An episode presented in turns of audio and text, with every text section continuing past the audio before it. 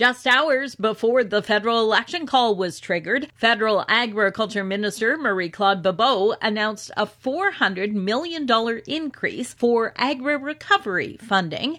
The money is in addition to the $100 million announced earlier this month. Saskatchewan, Alberta, Manitoba, and Ontario have all previously announced provincial commitments under the Agri-Recovery Framework.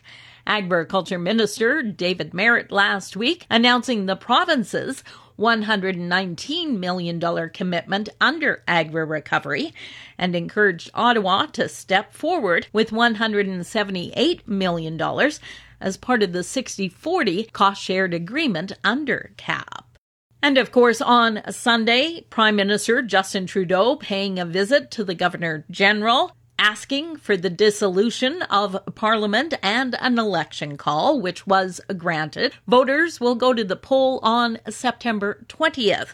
Joining me on the program to talk about what happened over the weekend is one of the vice presidents of the Agricultural Producers Association of Saskatchewan, Bill Prybylski. And Bill, let's start, of course, with the announcement from Minister Bibeau of more money for agri-recovery funding.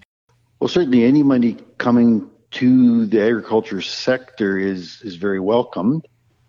The dollar value, it seems quite impressive, but when we divide it out over all the guys that are hurting, it's not going to be a huge dollar value for each producer, but anything that comes our way is definitely welcome. And again, I guess it remains to be seen the details of how that program is going to be rolled out and for what sectors are going to be involved and who exactly is going to be getting the money. Now, as I mentioned, she made that announcement just hours before the federal election call.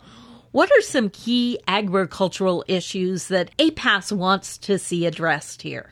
Well, there's certainly a number of issues that APAS has been working on for several years and trying to get some cooperation from the federal government.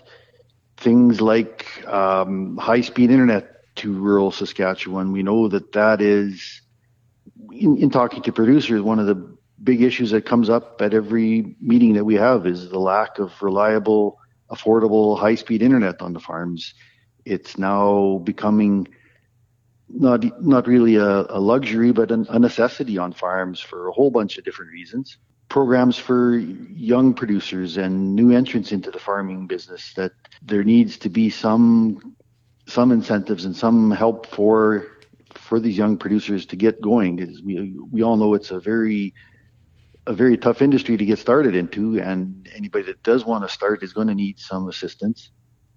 Market transparency and railroad costing reviews that have been promised, but we're going to keep pushing to see that these things come to fruition. That we need to know what it actually costs to get our grain to port position, because we pay that bill, and we need to know what that cost is. And then market transparency. We know that our grain is moving all over the world, and we know what we get for it, but we don't really know how much and where that grain is actually ending up. So that those kinds of issues are pretty important.